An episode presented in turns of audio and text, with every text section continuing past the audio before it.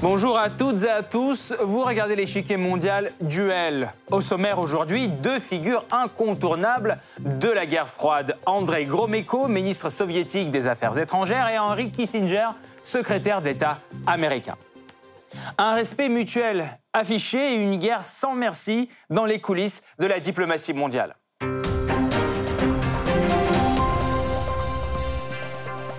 Avant de poursuivre, voici une brève présentation de nos duellistes. C'est le Blitz. André Gromyko naît le 18 juillet 1909 dans le village de Starie Gromyki, dans la province de Mogilev. Fils de paysan, il étudie dans un lycée technique agricole avant d'intégrer l'Institut d'agriculture de Minsk. Membre du Parti communiste depuis 1931, il est sélectionné par le comité central du parti pour effectuer un doctorat en économie qu'il achève à Moscou en 1936. Henri Kissinger, lui, est né le 27 mai 1923 à Fürth, en Bavière, en Allemagne, au sein d'une famille juive aisée. En 1938, la famille Kissinger quitte l'Allemagne nazie pour les États-Unis. En 1943, il obtient la nationalité américaine et est mobilisé dans l'armée. Germanophone, il finit la guerre dans l'Allemagne occupée au sein du service de contre-espionnage de l'armée jusqu'en 1946. Après la guerre, il obtient une bourse et entre à l'université d'Harvard en 1947 en sciences politiques et littérature anglaise. En 1939, la commission du comité central du Parti communiste choisit André Gromyko pour intégrer le commissariat au peuple pour les affaires étrangères. Il est envoyé la même année comme conseiller à l'ambassade du RSS à Washington, où il est nommé ambassadeur en 1943. C'est lui qui signe en 1945 la charte de l'ONU au nom de l'URSS. En 1946, il devient le représentant de l'URSS au Conseil de sécurité de l'ONU, un poste qu'il occupera jusqu'en 1948. Henry Kissinger se spécialise dans les relations internationales et après avoir obtenu son doctorat en 1954, il devient enseignant et chercheur à Harvard.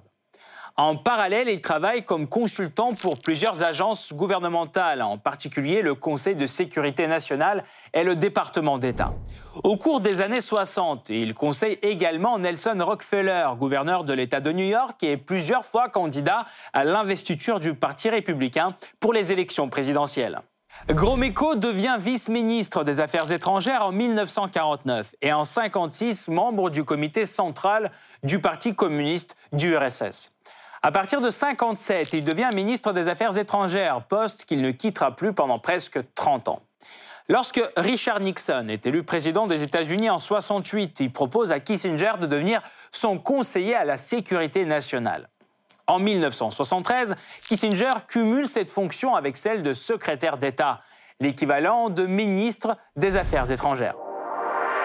Entre Gromyko et Kissinger, le duel diplomatique commence après l'arrivée au pouvoir de l'administration Nixon.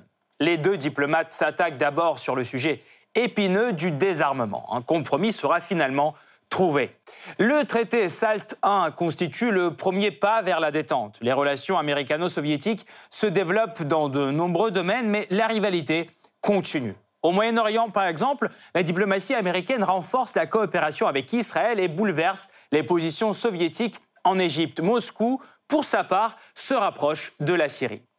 En Asie, Kissinger essaie de démarrer un rapprochement avec Pékin en profitant de la dégradation des relations entre l'URSS et la Chine.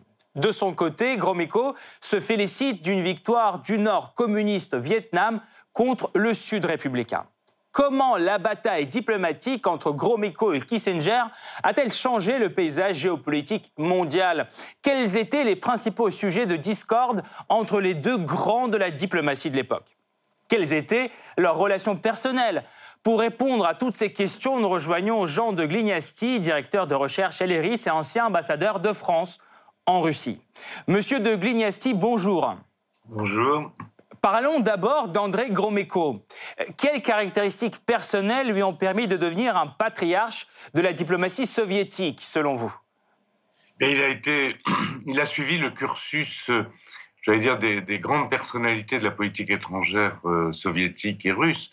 Il a été ambassadeur euh, aux Nations Unies, qui est un peu le, résumé de tous les problèmes du monde. Il a été ambassadeur à Washington, et ensuite il a été ministre, et il a même terminé, c'est une carrière politique, il a terminé président de, de l'URSS. Donc il y a une continuité à la fois diplomatique et politique dans, dans la vie euh, du personnage. Henry Kissinger, lui, est souvent considéré comme un des plus grands intellectuels du monde contemporain. Est-ce vrai et pourquoi? Ben, Je ne le qualifierais pas d'intellectuel. Euh, disons, je le, je le qualifierais de, mm, à la fois de diplomate et de, euh, de penseur de la diplomatie. Euh, son domaine est, très particulier, c'est les, les, relations internationales, sont les relations internationales.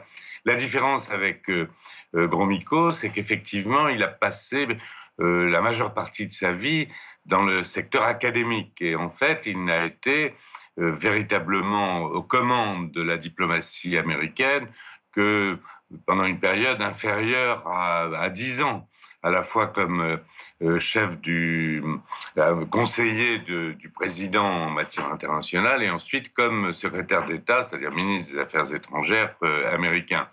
Gromyko, lui, est resté pratiquement 30 ans, 28 ans à la tête des, des affaires étrangères russes. Donc c'est deux carrières différentes. Donc Kissinger n'est pas un intellectuel, c'est un spécialiste académique des questions internationales. Quelle est la différence entre leur perception de la diplomatie? Alors, Kissinger se trouve à la tête d'un pays qui a au moins en parole, euh, mais souvent en réalité, fait de, euh, j'allais dire, des valeurs la dimension essentielle de sa politique étrangère, c'est-à-dire la coopération internationale, la promotion des droits de l'homme, de la démocratie, etc. Et donc lui a infléchi la politique étrangère américaine vers, disons, plus de réalisme euh, Kissinger a été très marqué par euh, ses études euh, justement académiques sur, par exemple, le traité de Westphalie, l'équilibre des puissances. Et donc pour lui, la politique étrangère américaine doit être dictée par les intérêts nationaux, par la raison d'État en quelque sorte, et par le souci de stabilité mondiale. Du côté de Gromyko, c'est un petit peu différent parce que pour Gromyko, qui, autant que je puisse en juger, était un était convaincu de la doctrine du marxisme-léninisme. Il y avait une adéquation complète entre l'idéologie, les valeurs, qui étaient celles euh, du socialisme dans un seul pays, euh, ou à peu près, euh, la Russie, et le réalisme diplomatique. Donc, Kissinger était plus, euh, euh, j'allais dire, dans une situation d'opposition entre la question des valeurs et la question de la diplomatie. Et euh, était plus dans une situation où il y avait adéquation totale entre son système de valeurs et le réalisme diplomatique.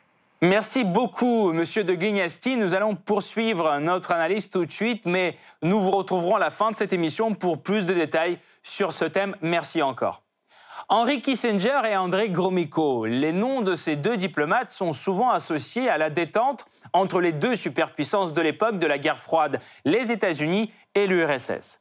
Ce processus ne signifie pas toutefois un rapprochement, mais plutôt une baisse des tensions après des années de confrontation sur presque tous les fronts. Après la Seconde Guerre mondiale, deux superpuissances dominent la scène internationale, les États-Unis et l'URSS. Défense, diplomatie, commerce, technologie, sport, leur rivalité s'étend sur presque tous les domaines.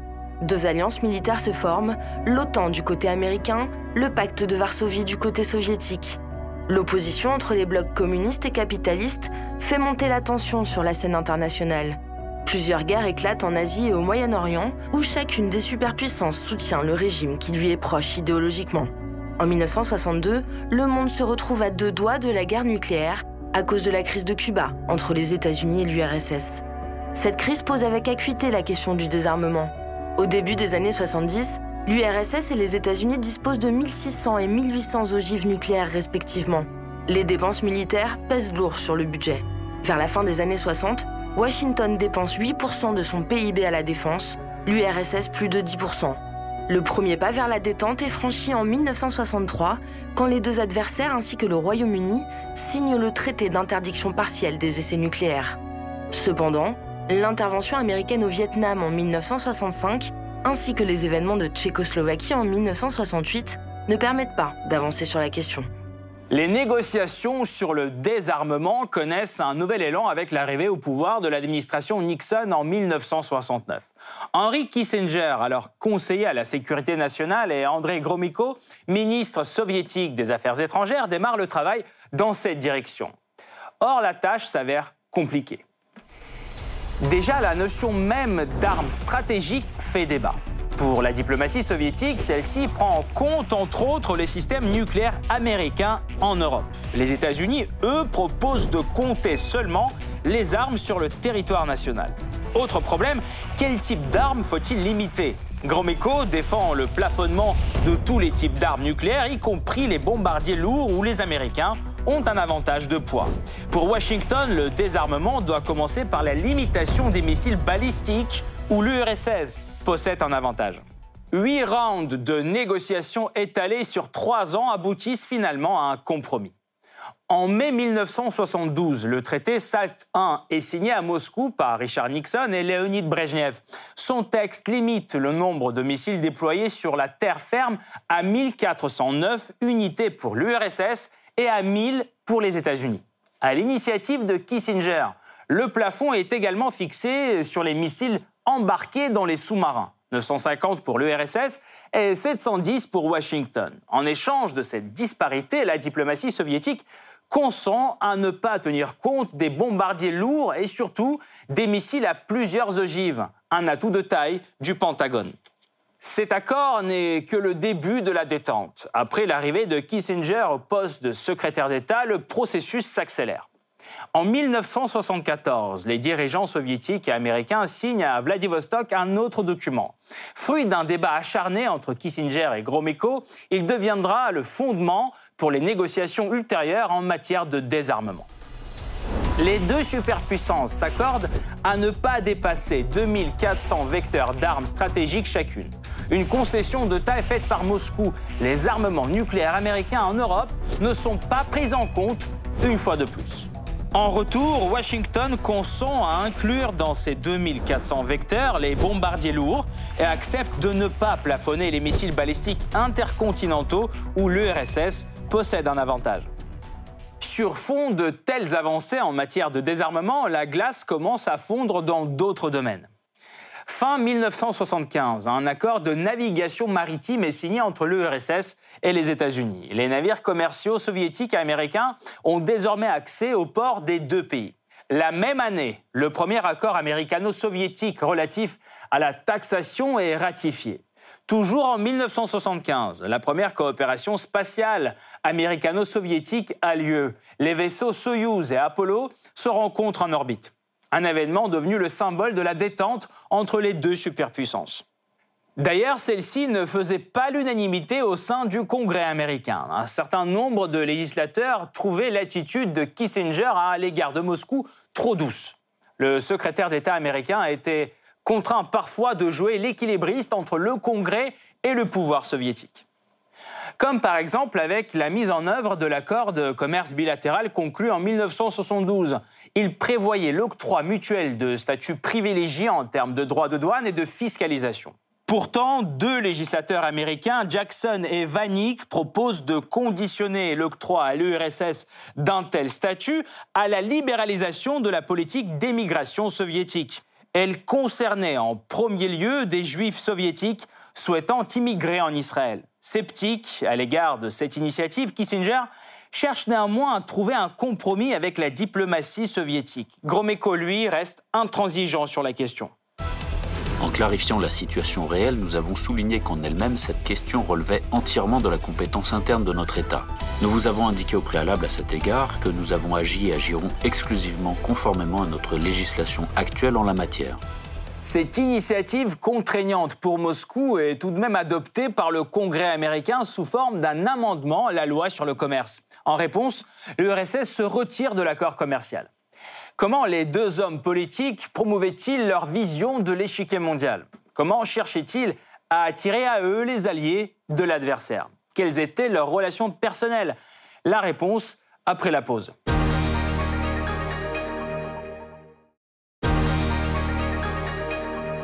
Malgré une détente qui se profile au début des années 70, l'URSS et les États-Unis continuent à être rivaux presque dans tous les coins du monde. Quel était le rapport de force entre les superpuissances de l'époque?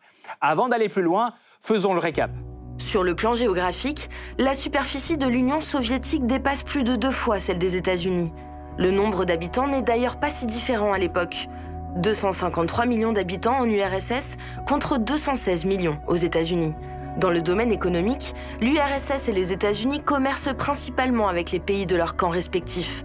Au milieu des années 70, l'URSS produit beaucoup plus de produits industriels que l'ensemble de la RFA, de la Grande-Bretagne et de la France.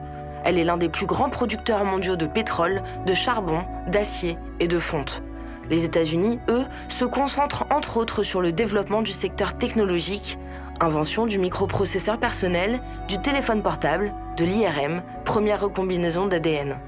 Dans le domaine militaire, le rapport de force est différent. L'armée soviétique est plus de deux fois plus nombreuse que celle des États-Unis. En revanche, l'armée américaine est technologiquement mieux équipée. Moscou est pourtant le leader mondial en nombre de chars et de missiles balistiques. Les États-Unis, à leur tour, s'appuient sur l'aviation stratégique et les missiles à plusieurs ogives. La rivalité entre les deux géants de la diplomatie a laissé sa trace sur le paysage géopolitique de l'époque. Pourtant, parfois les problèmes laissaient la place aux solutions, comme ce fut le cas avec Berlin-Ouest. À la fin des années 60, c'est un territoire indépendant, mais de facto dirigé par la République fédérale d'Allemagne. C'est visé sur Berlin-Ouest inquiétait l'URSS qui insistait sur l'autonomie de la ville. Les pourparlers sur la question commencent en 1969 sous format quadripartite. Washington, Londres et Paris d'un côté et l'URSS de l'autre. À ce moment, Kissinger n'est pas encore secrétaire d'État, mais conseiller présidentiel à la sécurité nationale. Cependant, il prend part au pourparlers. Dans ses mémoires, il décrit ce processus d'une difficulté exceptionnelle, comme une partie d'échecs sur trois échiquiers. Pourtant, c'est entre Kissinger et Gromyko que la solution a pu être trouvée. Nous nous rencontrions d'habitude en vis-à-vis une heure avant les négociations des délégations complètes. L'objectif de ces rencontres, selon notre accord tacite, était de ne pas nous prendre de court l'un l'autre en présence des délégations en proposant des solutions inattendues. En 1971, l'accord quadripartite fixe le statut indépendant de Berlin-Ouest, mais donne à la RFA le droit de le représenter à l'international. Un an après, le traité SALT I est conclu. Cette série de succès diplomatiques ouvre la voie à la convocation de la conférence sur la sécurité et la coopération en Europe. L'idée est proposée en 1966 par André Gromyko avec l'objectif de fixer les frontières européennes de l'après-guerre. Or, Kissinger reste longtemps sceptique. Il préfère négocier entre deux superpuissances plutôt que dans un format multilatéral. Cependant, tant que la détente progresse, sa position s'assouplit. La conférence est convoquée en 1973 avec l'URSS, les États-Unis et tous les pays européens de l'époque. Gromyko et Kissinger interviennent aux moments les plus difficiles et les résolvent avec excellence. Enfin, en 1975, la conférence adopte l'acte d'Helsinki qui fixe les frontières européennes et les sphères d'influence soviétiques et américaines, pose les bases de la coopération dans la région et introduit le principe d'attachement aux droits de l'homme pour tous les participants. Depuis, les droits de l'homme et leur respect sont devenus la pierre angulaire de la diplomatie tout comme le principe de non-ingérence. Or, cette détente ne s'étend pas sur tous les fronts des relations bilatérales.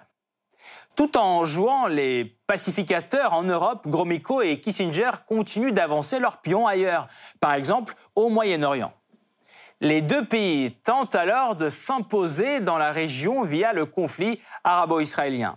Les États-Unis du côté d'Israël, l'URSS auprès de l'Égypte et de la Syrie. Malgré leurs manœuvres, le conflit perdure. Kissinger décide de briser l'impasse en écartant l'URSS de la région. Il commence par limiter son influence. En 1970, l'Égypte, amie de l'URSS, change de président. Washington en profite et supplante Moscou au chevet du Caire. L'URSS tente de compenser en se rapprochant de la Syrie, mais les Américains y font aussi des avancées. La stratégie de Kissinger culmine en 1973, lorsqu'éclate la nouvelle guerre arabo-israélienne.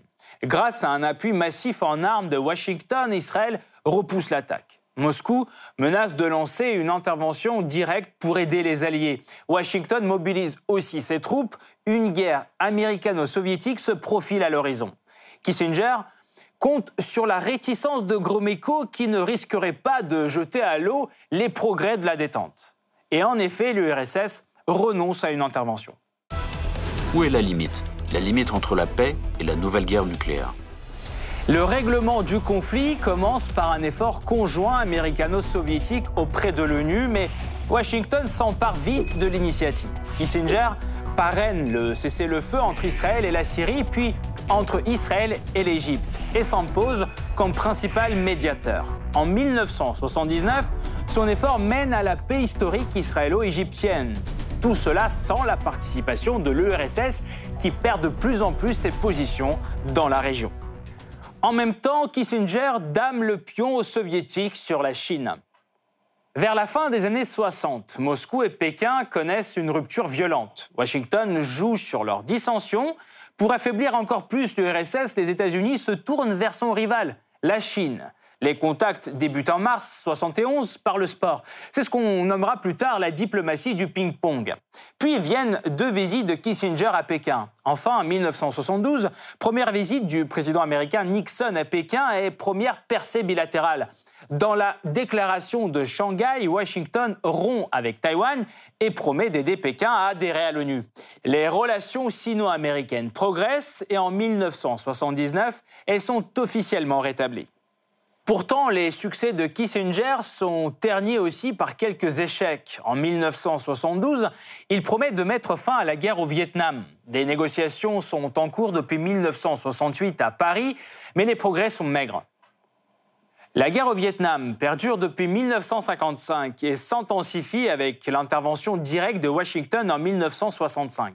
Celle-ci s'avère être un échec. Appuyé par l'URSS, le Nord Vietnam communiste s'impose en force contre le Sud Vietnam républicain et l'armée de Washington. Côté américain, le bilan est lourd et la grande populaire grandit. De plus, ce fiasco affaiblit le crédit américain à l'international.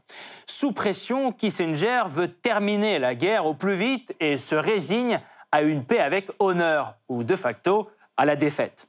Une chance pour Gromyko qui, lui, veut sceller les succès du Nord-Vietnam contre le Sud.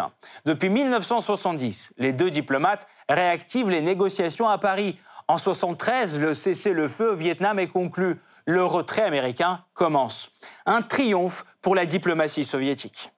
Pour y voir plus clair, nous rejoignons de nouveau Jean de Glignasti, directeur de recherche à l'IRIS et ancien ambassadeur de France en Russie. Monsieur de Glignasti, comment le travail de Kissinger et Gromyko a-t-il influencé le rapport des forces sur l'échiquier mondial, selon vous? Alors, euh, là, évidemment, les, diagnostics euh, diffèrent. Euh, euh, Kissinger euh, a dépêtré les États-Unis d'un certain nombre de crises qui grevaient, qui pesaient sur la politique étrangère américaine.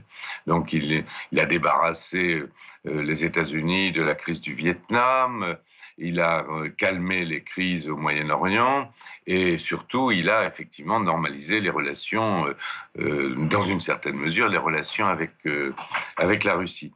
Euh, quant à Gromyko lui-même, il a euh, normalisé, enfin établi sur une base paritaire les relations avec les États-Unis et a fait du couple États-Unis-Russie soviétique euh, une sorte de, de, couple leader des affaires internationales. Pourquoi la détente entre l'URSS et les États-Unis, qui a culminé en la signature de l'acte d'Helsinki finalement, mais a échoué par la suite? Pourquoi? Eh bien parce que euh, dans la réalité, les accords d'Helsinki étaient fondés sur une sorte de, marché, d'échange. Euh, le monde occidental reconnaissait la présence euh, de la Russie soviétique euh, en Europe de l'Est, Hongrie, Tchécoslovaquie, Pologne, un peu Roumanie, alors que la Russie, de son côté, donnait un coup de chapeau, c'est ce qu'on a appelé la troisième corbeille, aux, aux valeurs occidentales, ce que les soviétiques appelaient les libertés formelles, c'est-à-dire liberté d'expression, liberté euh, politique, liberté de manifestation, liberté de la presse, etc.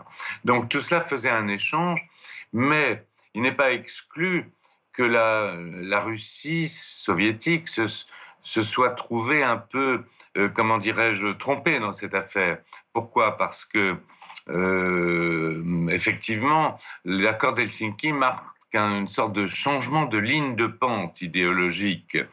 Euh, jusqu'à Helsinki, euh, le, la doctrine marxiste-léniniste, la libération des peuples, le, euh, comment dirais la dictature du prolétariat, enfin un certain nombre de valeurs marxistes avaient un, un énorme rayonnement mondial qui commençait certes à s'affaiblir, mais qui donnait à la Russie une sorte de prééminence idéologique. À partir d'Helsinki, à partir du moment où l'URSS a reconnu la valeur des, des libertés dites formelles, c'est-à-dire des libertés politiques euh, occidentales, en fait, elle a introduit le verre dans le fruit de son propre système. On a vu fleurir partout en, URSS euh, les, des groupes d'application des accords d'Helsinki, et donc euh, la, Russie soviétique euh, y a trouvé des éléments de déstabilisation qui, sans aucun doute, a conduit à un certain durcissement après les, accords d'Helsinki.